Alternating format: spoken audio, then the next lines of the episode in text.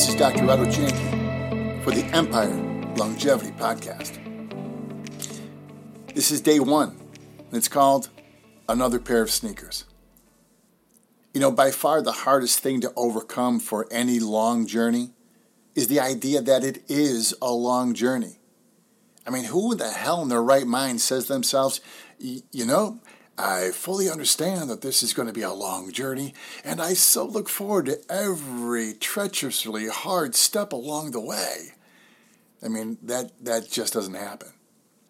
And let's be honest, if you really knew how long your life was going to be, you probably would have taken much better care of yourself, and you would have undoubtedly crapped your pants when you're first reading that lifespan map of yours, and you say to yourself, that is amazing and overwhelming all in one.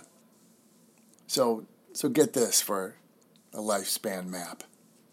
On the average, a person takes three to four thousand steps a day, which rounds out to be about one and a half to two miles a day. And you being the overachiever that you are, let's round up. So that's two miles a day times seven days a week. That's fourteen miles a week. fourteen miles a week times fifty-two weeks a year, you're putting in seven hundred twenty-eight miles a year. Take that seven hundred twenty-eight miles and times it by seventy-eight point six years, the average lifespan of an American.